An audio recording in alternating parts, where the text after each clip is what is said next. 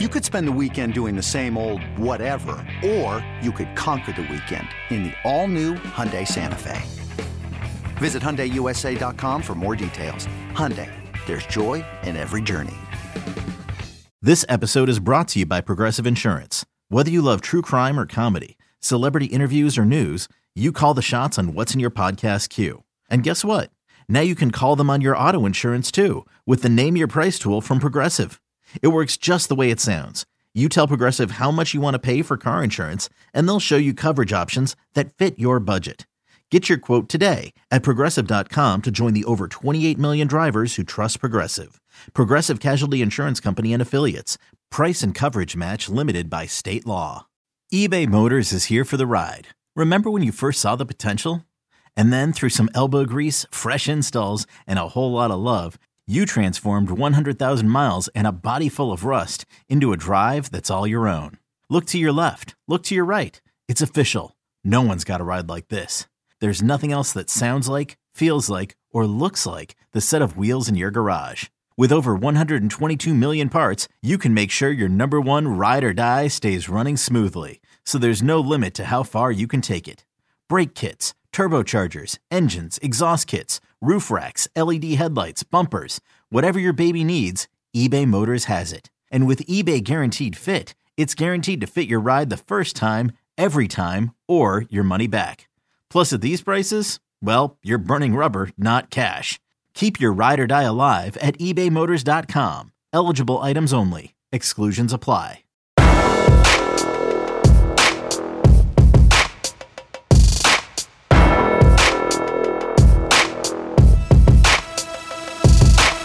Welcome in, everybody, to the flagship podcast. I am Chip Brown of Horns247.com, joined by the man in Tuscaloosa covering the Alabama Crimson Tide, John Talty, Bama247.com. John, it's finally here.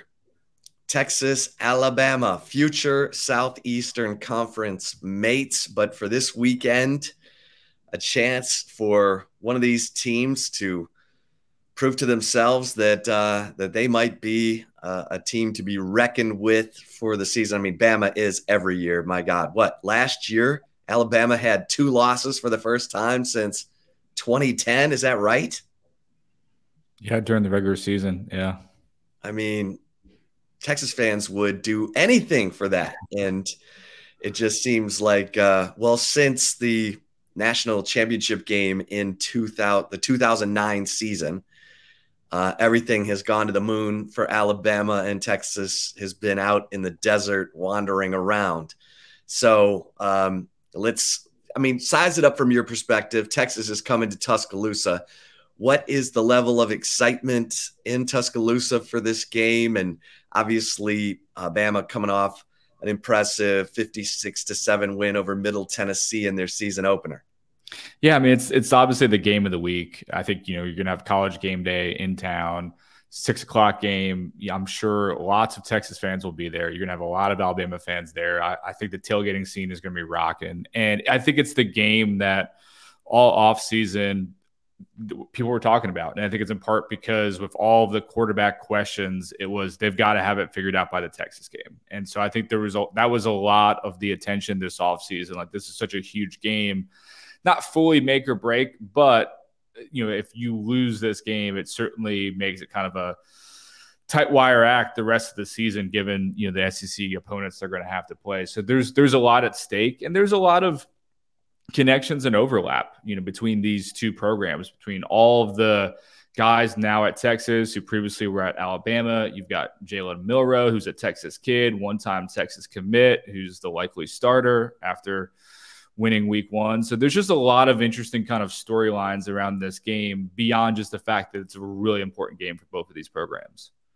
Yeah, I mean, let's start with with Jalen Milroe because that was, you know, there was a lot of you know, intrigue or interest when Saban didn't release a a depth the game one depth chart for the first time in 17 years and he wasn't talking about who his quarterback was going to be and of course uh, it turns out it was indeed Jalen Milroe as you said, a, a former commit to the University of Texas. And wow, I mean, he put on a show. Talk about his performance in that win over Middle Tennessee. Yeah, I mean, I think he, you know, did what you were looking for in that game. He's the first Alabama quarterback to have three passing touchdowns and two rushing touchdowns in one game. Made no mistake, no major mistakes, no turnovers.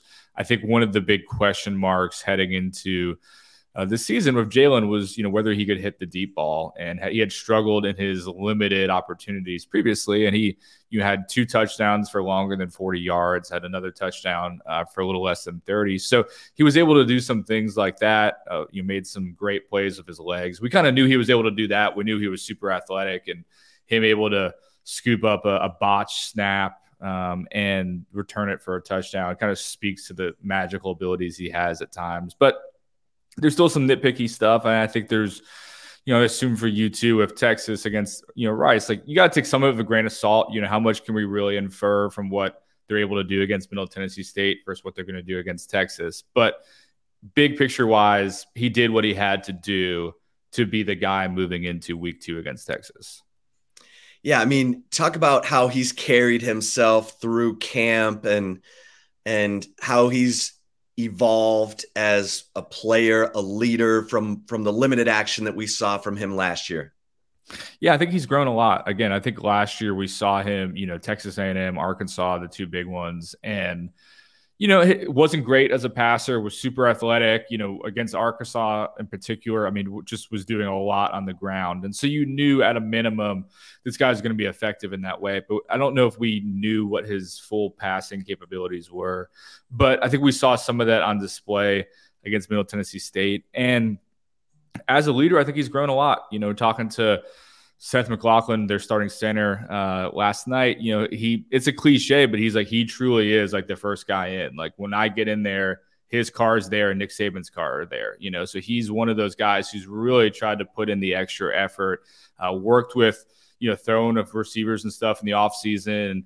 I think he was the kind of the popular pick in that locker room, which does factor when the race is close. And I think he is their highest floor option. And I think that's in part why he started against Middle Tennessee State. And I think, you know, why he's going to start against Texas is that I think Saban's able to trust him the most out of the main options they have. Yeah. And, and, you know, he, he adds a different element to the Alabama offense than what we've seen under Bryce Young, under Mac Jones, under Tua uh, Tagovailoa, and so you know everyone sort of suspected that bringing in Tommy Rees, that this t- Alabama offense was going to kind of go back to the offense that smash mouthed Texas in that 09 national championship game with with Mark Ingram and Hightower and um, and so, talk about the identity of this Alabama offense and maybe how it's changing. Yeah, there's been a lot of talk of that in the offseason. I think it's been a big priority for especially the offensive line, talking about wanting to be more physical and wanting to, you know, really physically overpower these other programs.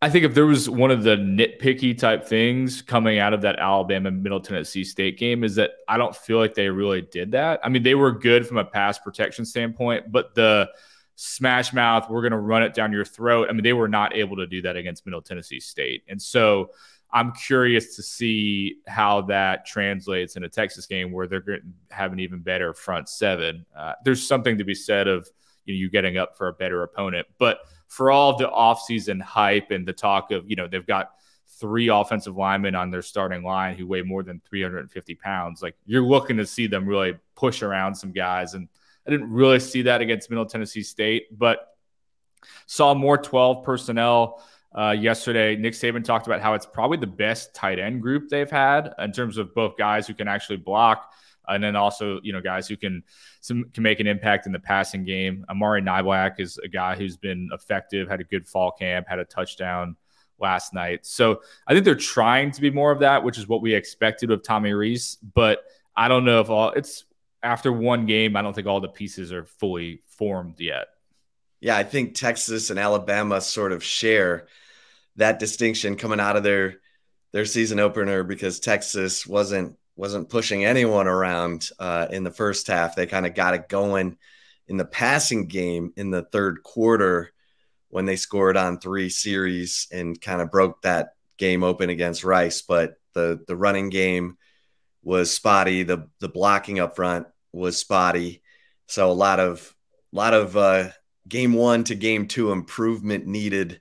Maybe well, certainly from the Texas standpoint, but no, uh, it seems very similar to Alabama, and it and you wonder sometimes too is how much of it is it keeping it a little vanilla against a Rice, a Middle Tennessee State. I mean, you I have no doubt Sark's going to have some some interesting stuff in the in the bag he's going to pull out against Alabama. So you wonder if that's a little bit of the kind of game within the game that you know neither one of them wants to show everything they have. But you know, Bama's offense definitely lulled for periods, and then kind of end of the second quarter, beginning of the third quarter, they broke it open, had three passing touchdowns, and then that was kind of the end of Jalen Milroe's day, and they were able to kind of just ride it out from there. But the for all of the talk of how they're so spoiled with the running backs and offensive line, it wasn't a great. Great day, from my opinion. Well, let's talk about Alabama's um, cast of running backs. You know, Jase McClellan, uh, Roydell Williams, Richard Young, Justice Haynes, Jamarion Miller. They all got in in the game. What uh, what stood out? Who stood out in that in that group? I don't know if there was one guy who really blew anybody away. Um, I think there was some there was some issues with pass blocking at the running back position. Uh, there was one, you know a couple plays where either Milroe got sacked or got pressured, and it was just the running back not picking up the blitzer well enough. So I think that's something they're going to have to work out. Um, I, I, to me, it feels like, and I was talking to somebody after the game about this last night that it's a really good stable of running backs, but there's not that one guy that you feel like is the horse that you can just ride. You know, you think about some of the great Alabama running backs that they've had. Uh, Derrick Henry, you know, was who won the Heisman in 2015, but TJ Yeldon, you mentioned Mark Ingram and all these guys. Like, there doesn't feel like a definitive talent like that on this team. I'm very high on Justice Haynes, uh, who is one of the top running back recruits in the country coming out of Buford and Georgia, uh, but he's a freshman. And so, like, to me, two years from now, he might be that guy, but I don't know that Jase or you know or Jam Miller or you know Justice, any of those guys is at that point right now. I feel like they're all solid, they're all good. You know, plenty of again, we're talking about first world problems here. There are lots of programs in the country who would love all of those guys, but just because of how spoiled Alabama has been, I don't know if any of those guys really rise to that level, at least from what we've seen. Well, um, you know, Jalen Milroe's ability to run presents problems. Um, I think back to Texas's game at Arkansas two years ago, and you know, uh, KJ Jefferson ran 10 times for like 73 yards, but it was it killed Texas. He he extended drives, he just kept them off balance. Arkansas ended up running for 333 yards in that game. Um, and and so maybe the complement of Jalen Milroe with these running backs, you know, it it adds that that element. But I do think that this that is kind of the marquee matchup. The the Alabama offense, Jalen Milroe, these running backs, this offensive line against the Texas defensive line, the Texas defensive front. Um, what do you what do you think about that? And and what you know what stands out to you about this matchup?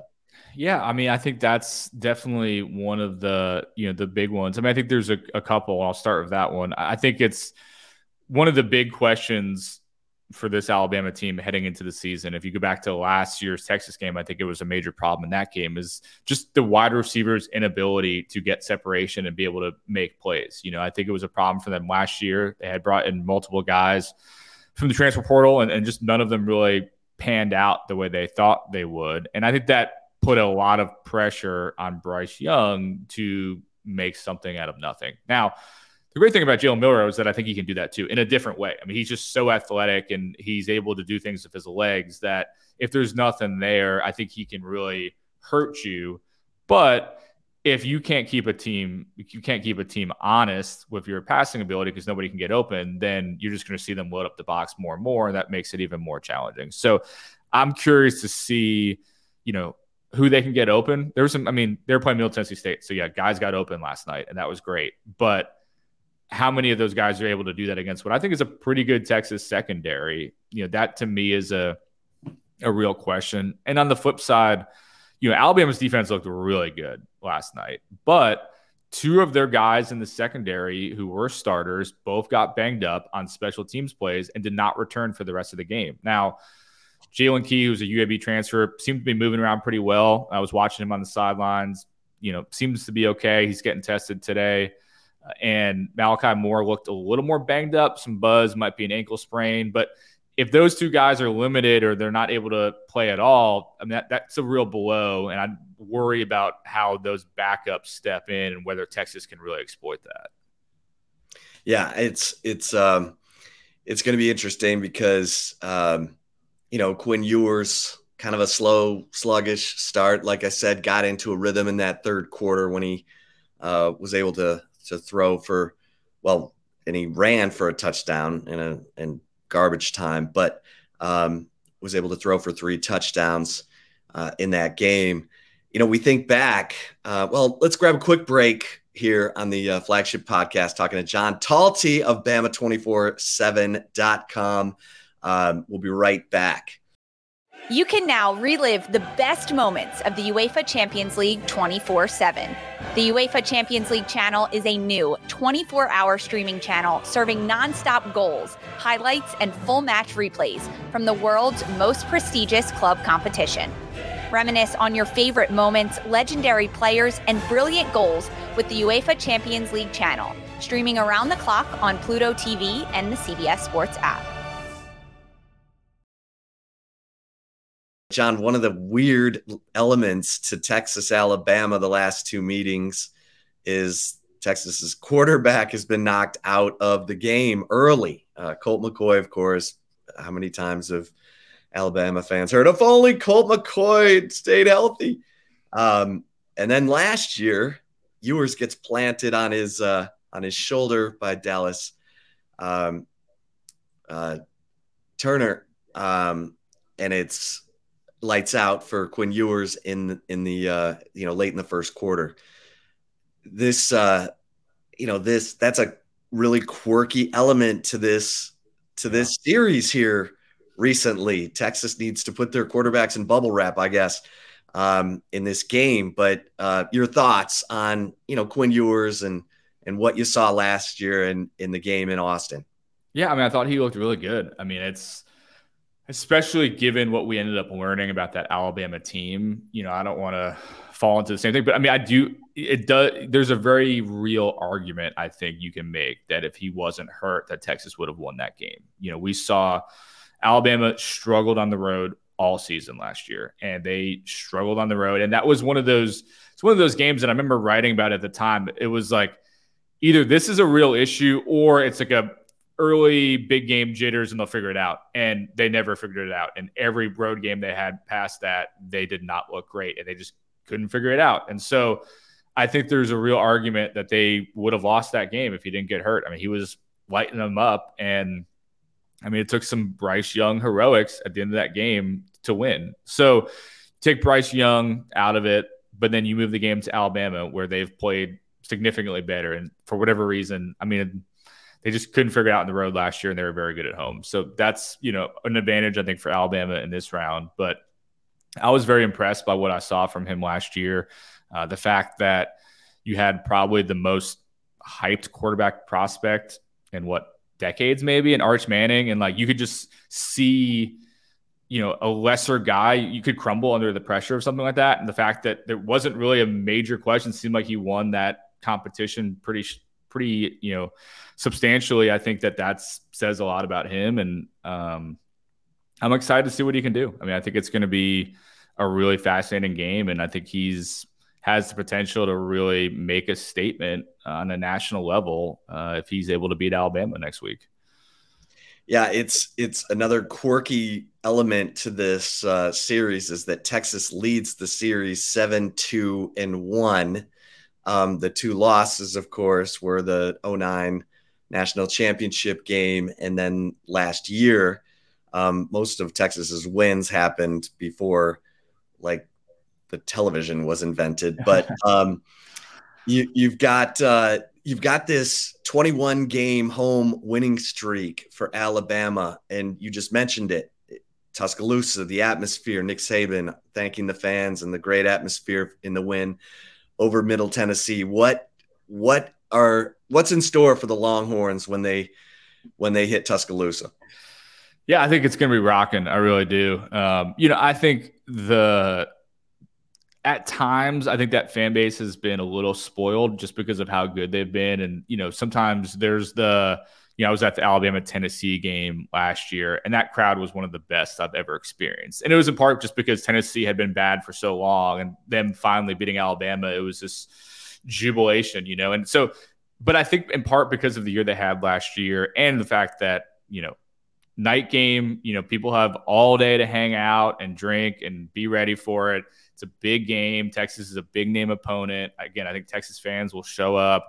I think it's going to be an extremely lively crowd. I think people will be very fired up for this one. And it's, you know, it's the game that they've been thinking about all summer. So I think you'll see a one of the better Alabama crowds um, after there being some issues. And the good thing too, again, about a night game is that you avoid some of the heat issues that that have been a problem. You know, the last you know, a couple years for Alabama, they have these early 11 a.m. I know Texas deals with this too. You have some of these 11 a.m. September games, and it's more than 100 degrees, and people just are passing out and don't want to be there. You know, so I think that affects the crowd sometimes too, where you're like, I don't want to be at a game like that. Whereas this one, it'll you know be probably 75, 80 degrees by six o'clock, and it'll be okay.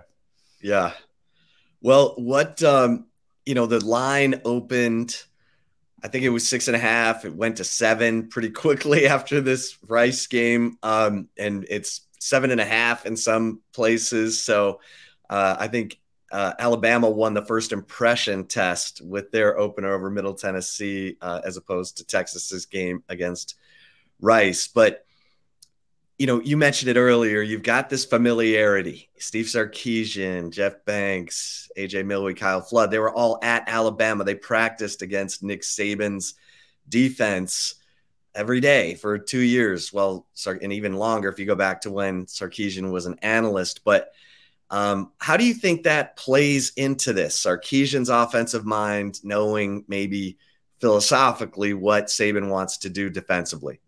Yeah, I love it. I think that's the the game within the game that I think is so fascinating. And I can think back to uh, the first time that uh, Lane Kiffin played uh, Nick Saban uh, when he was at Ole Miss and versus Alabama, and uh, afterwards Lane told Nick like everything that you told me that you hated defending, I tried to do. So there's that. You know, you've been around, and so Sark knows what Saban thinks is tough to deal with, and on the flip side, you know, like Saban knows what Sark might struggle with, or certain looks that make it harder for the offense to do what he wants to do. So I think that's you have two of I think of the premier minds. You know, and obviously Saban's more accomplished than Sark, but in my opinion, Sark is the best offensive coordinator Saban's had during his his run, uh, even better than Kiffin. So I think there's a real respect there. They know each other well. They know things that they like to do, and so it's like a chess match. You know, it's the I think you're going to do this, so I'm going to do this instead. But then I think that you think I'm going to do this. There's all that trying to figure out, you know, with the tendencies and things that they're going to do. So that to me is exciting. And you know, you've got some some new guys on the Alabama side. You know, Kevin Steele has been around forever. I don't.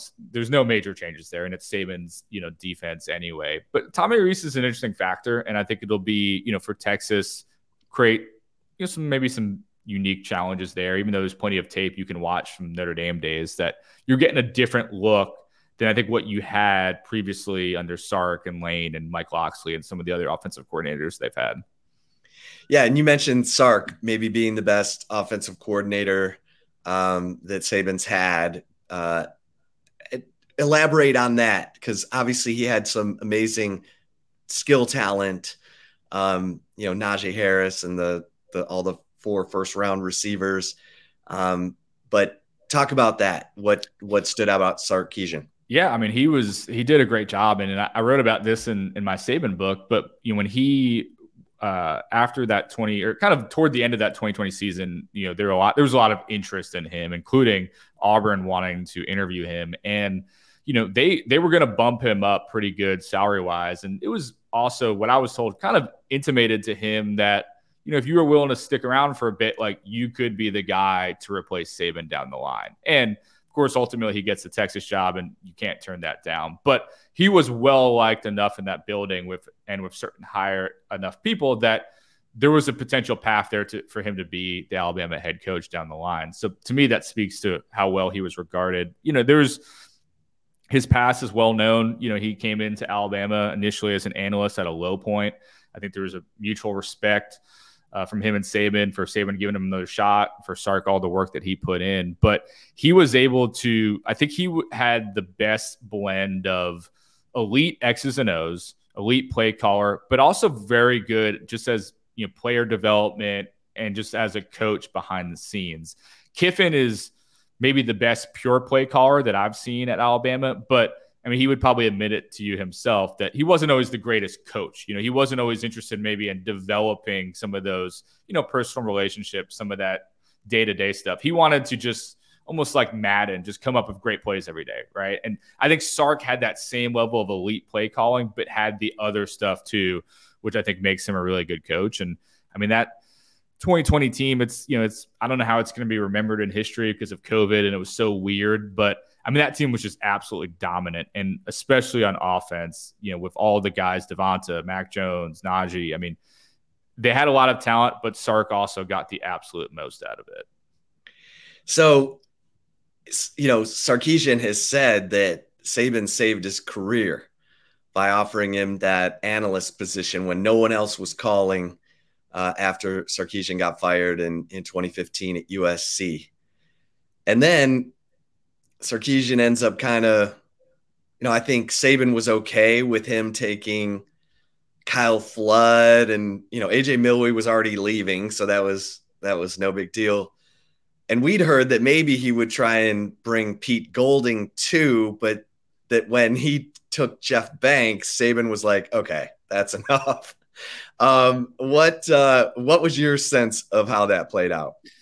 Yeah, I think I think you nailed it right there. And it's funny, I can't remember if it was before or after this happened, but there was this great Saban and Belichick HBO like documentary, and he basically talks about that where he's like, you know, you help these guys get jobs elsewhere and you're happy for them, but then they try to take all your best people. And like it's kind of like it's a double whammy where like I helped put you in a position to get a Texas job. And then because you know how we do things here internally and you know who I value, you're trying to take a bunch of those guys on the way out with you. And Kirby, Kirby did the same thing at Georgia. You know, their defensive coordinator now, Glenn Schumann, was a guy very highly regarded at Alabama. And, you know, he took him with him. He took Mel Tucker with him. And so it's definitely something that frustrates Saban because it's one of the underrated things I think about Saban's brilliance is just how often he has to replenish the ranks when his staffs get rated. And when you talk to people around him, it's gotten harder and harder for him because of guys like Sark and Kirby and Kiffin that they're all hiring the same guys that he wants to hire. And so his circle has kind of gotten smaller because a lot of the guys he would think to hire are getting hired elsewhere. So I think Kyle Flood and Sark are very close. I think he got that one as you pointed out, AJ Milwee was initially going to Arkansas State with Butch Jones, which I'm sure he's very happy that he did not take that job. Uh, I think he's in a much better position at Texas. But I do think Jeff Banks bothered Saban. Uh, that was the word at the time where he's just like, come on, man. Like, you're taking another one of my guys. And I don't know if you might know this better than I do, Chip. I don't know if Sark and Banks even knew each other ahead of time. But that's also, I think, what bothers him, where it's just like, you guys met each other on my staff and now you're taking them too where it's like i think that is upsetting to him as well. But uh, yeah plenty of texas guys uh, who have alabama roots and it'll be an interesting uh, interesting game. It is phenomenal how saban has to constantly replace coordinators. I mean people forget brian daboll was was yeah. at alabama with saban and there's Brian Daboll leading the Giants, you know, to a playoff victory last year in the NFL. It's it's been phenomenal. Um, and we probably need to plug your your Saban book. So let's let's make sure we do that. Tell the folks uh, where they can read your book. Yeah, I mean, I wasn't here to plug, but it just I thought it was relevant at the time. Um, but yeah, it's called "The Leadership Secrets of Nick Saban: How Alabama's Coach Became the Greatest Ever." You can buy it on Amazon, Barnes and Noble, wherever you uh, buy books. But it's basically a look at kind of that, like how Saban's been able to not only build but maintain this incredible organization at Alabama and you know how some of that stuff is is translatable to outside you know football. So there's a lot of cool football stories. There's Sark stories, Kiffin, uh, other guys like that. But there's also stuff in there if you're a business owner or you know a manager of a company, whatever. That there's things that you can take from how Saban lives his his day to day that could be applicable in in your lifestyle as well. Well, we'll we'll uh, we'll wind it down, but I know um, it's important for for Texas fans, a uh, couple things for them to keep an eye on as they uh, head to Tuscaloosa. First, players. I mean, I think we know Jalen Milroe and and we mentioned the running backs, but if if Alabama's going to win this game and and have the kind of season they want to have, who are the players who have to uh, deliver for the Tide? Yeah, I mean, so I, I, mentioned the receivers earlier. You know, Isaiah Bond had a great game against Middle Tennessee State. He looked, you know, as as good of any of the wide receivers they had. They need someone to step up. You know, they spread the ball around a lot against Middle Tennessee State. I think we're going to see a lot of receiver by committee approach, but they need guys to be able to make plays. So whether that's uh, Isaiah Bond, you know, Jermaine Burton, Malik Benson, uh, Ja'Corey Brooks was a guy who was one of the better wide receivers last year, and he was suspended for the first half against Middle Tennessee State. And Saban got mad even getting asked why he was suspended. So who knows what he did to uh, put himself in the doghouse? But that's that's a big one. And then go back to what I was saying earlier. Like keep an eye out, Malachi Moore, Jaylen Key. Uh, two guys are banged up. Again, I think there'll probably be an update from Saban on Monday uh, about where those guys stand, but they both looked very good against Middle Tennessee State, and I felt like there was a noticeable drop off when those guys were out compared to the replacements. So if Earl Little has to play in place of Malachi Moore at the star position, I could see Sark just really attacking him and picking him apart. So that that's another you know big one for me. And then you know just what we said earlier, can the offensive line actually deliver? You know, there's so much talent, but can they actually push Texas around. You know, I've I'm a little skeptical after what we saw against Middle Tennessee State, but certainly the talent's there. They've got plenty of big boys who can uh, can throw some weight around. Yeah, this could be a real uh, defensive battle. Maybe take the under. Um, okay, before I get your your prediction for the game for fans, Texas fans heading to Tuscaloosa, where's the must go place um, so that they can tell all their friends, yeah, we went to Alabama and we went to yeah, so I'll give you I'll give you a couple quick rundowns here, and I'll give you I'll give you Tuscaloosa options and some Birmingham options in case okay. people are flying into Birmingham and staying there. So in Tuscaloosa, Archibald's is the famous rib place. It's a hole in the wall. Uh, make sure you go to the one that seems the most remote. That's the one you want to go to. Uh, it's one of those places where if you don't get there early enough, they run out of ribs and they, are just done for the day. Uh, it's Andy Staples loves it. it. It's a great place to go to. It's worth going to. The other place that I love, I think the best burger in Tuscaloosa is place Avenue Pub. Um, it's I think very, very good. I mean, just great food in general. Um, pretty easy to get to. I think that's a good option. And then you know, bars, there's a lot in the strip people can go to. Gallettes is one of the famous ones, Rounders, the Houndstooth. You know, there's a couple different options, uh, options there.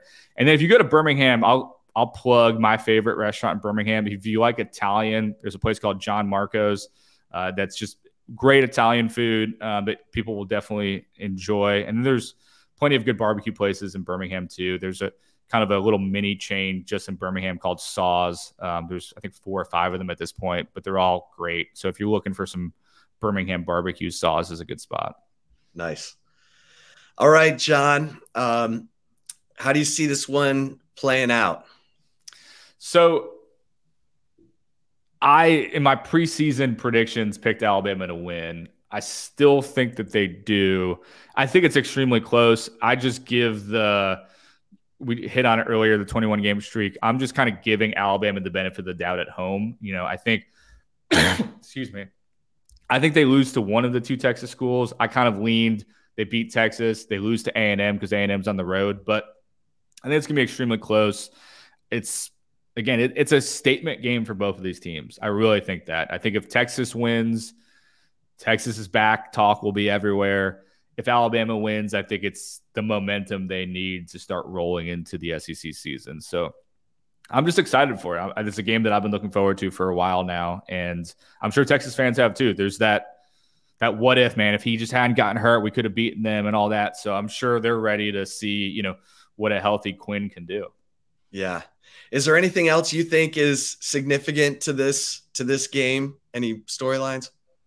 No, I think we hit on the majority of them. I mean, I, I think the if you want to go super super big picture hot takey, it's the if either one of these guys loses this game and it starts a trend, what does that mean big picture? You know, if Sark loses three, four games this year, if Saban loses three, four games this year, what does that mean? You know, that that to me, but that's so far down the line to figure out what it means. But I just think there's just in Alabama, you know, people are they're still all in on Saban. Don't get me wrong here, but you know, missing the playoffs, like there, there's going to be that little bit of the if they can't make the playoff this year, is you know, Saban getting too old, all that kind of stuff. And so I could just see the early whispers of that narrative happening if Alabama loses this game. Yeah, it's it's amazing because what he's done. I mean, he's the best. He's as you said, um, he's the the goat, uh, no doubt about it. I mean, who'd have thunk it that he could replace the bear? You know, exceed the Bears' accomplishments, right? Right, and it's funny. I'm just thinking about it now. We didn't even talk about you know Saban's flirtation with Texas, you know, years ago. And so that's just kind of another little factor there of, you know, there's that whole different sliding doors moment of Saban leaves Alabama for Texas. And I know you know that story better than anybody, but that's just kind of another little interesting wrinkle of, man, we maybe could have had this guy for the last decade. Instead, he's just beating the world down and winning all those national championships in Tuscaloosa. Yeah. Yeah. I mean, I don't know. Do you address that in your book?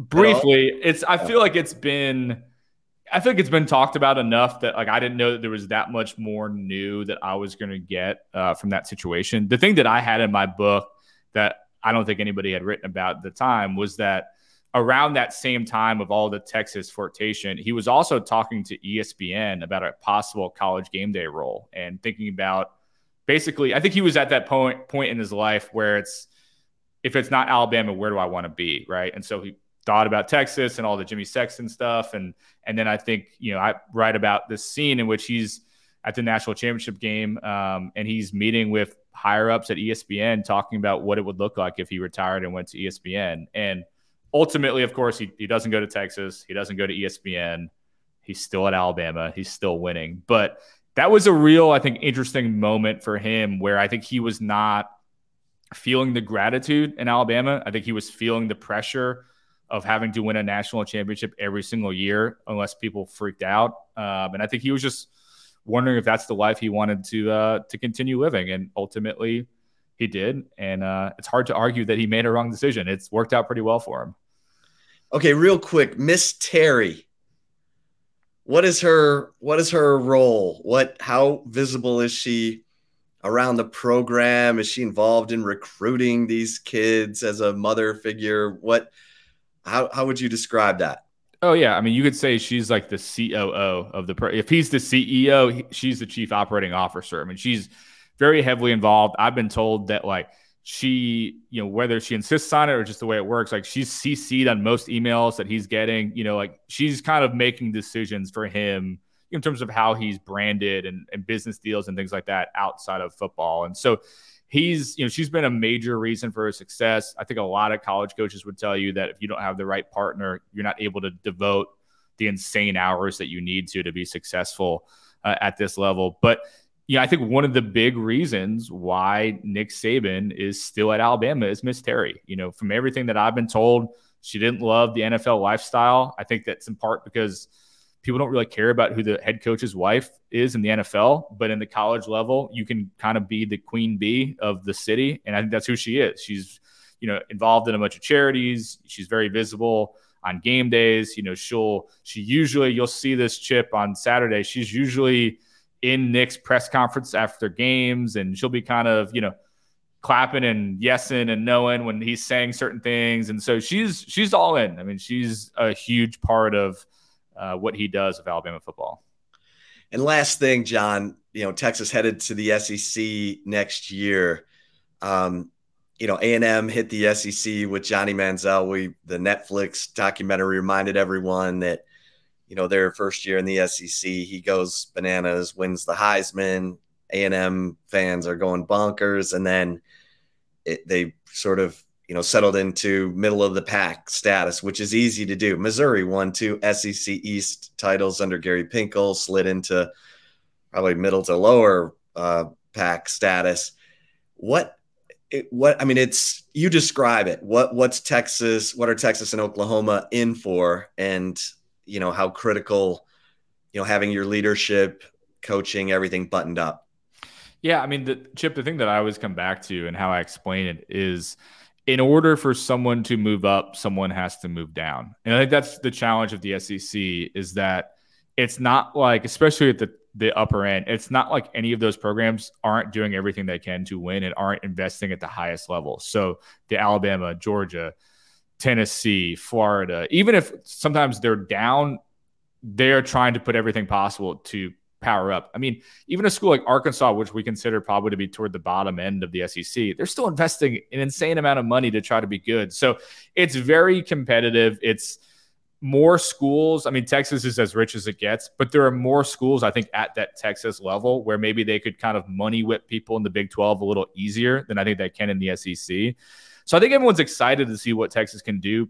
Personally, I think Texas is better set up for an SEC transition than Oklahoma is. Uh, I would be a little concerned as an Oklahoma fan about how that's all going to tr- translate over, but just from the way that seems like Texas is recruiting at an extremely high level, the talent they already have in place, I think they're going to be able to be competitive. But, you know, Texas, you know better than anybody, Chip. Texas has had every advantage for a long time, and the results haven't been there. So, and they're walking into a harder path. So I, I don't know. I mean, it's you would think that they, they should be better just based on the you know all the investment they have, but it's it's a hard path, and you know there's just it's just a battle every week. I mean, that's really what it is. It's a battle every week. I didn't even mention LSU. I mean, LSU, every coach wins a national championship if you're LSU. I mean, that just that's what you got to beat up uh, every year, and it's just it's just a hard path.